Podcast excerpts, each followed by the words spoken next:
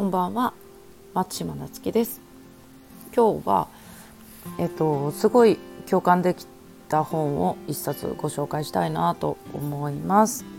とゆっくり急げカフェから始める人を手段化しない経済っていうあの影山さんっていう方が書かれた本なんですけども、えーと、私も地方でバーを経営しているだけにまあカフェっていうねあのところってすごい共感できる部分がとても多かったんですけどただなんか飲食店の話っていうよりかは人同士が支え合って経済が成り立っている街みたいな感じなお話なんですよね。で例えばなんか人手が足りない農家にカフェの従業員がまあボランティアで手伝いに行って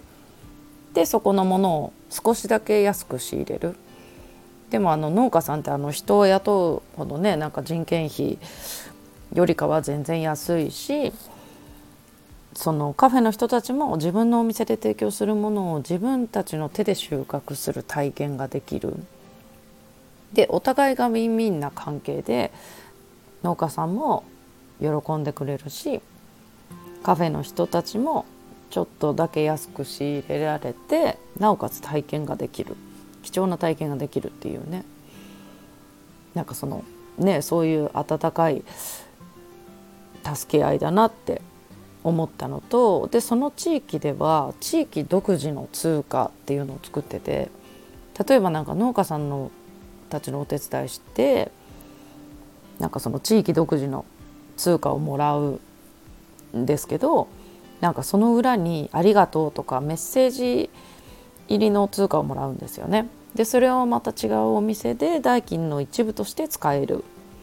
でまた使った人がなんか「美味しかったですありがとうございます」みたいになんかこうメッセージがどんどんこう増えていくんですよね。でなんかあ今までなんかこういう人たちの手をねこう通ってきた通貨なんだなってそれってなんかお金代金の一部ってお金として使っててもやっぱりね普段使ってるその私たちの通貨お金とは違ってなんか人の気持ちが詰まったこもった通貨ってすごいいいシステムだなと思って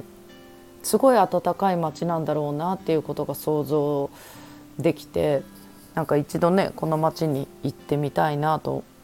思うんですけど私も地方なんで、うん、やっぱりなんかそういう街づくりまあ街づくりは無理にしてもなんかやっぱりそういうね仲間たちで支え合える関係っていうのが作れたらいいななんてすごい共感した一冊でした。皆さんもご興味があれば是非読んでみてください。それではまたお会いしましょう。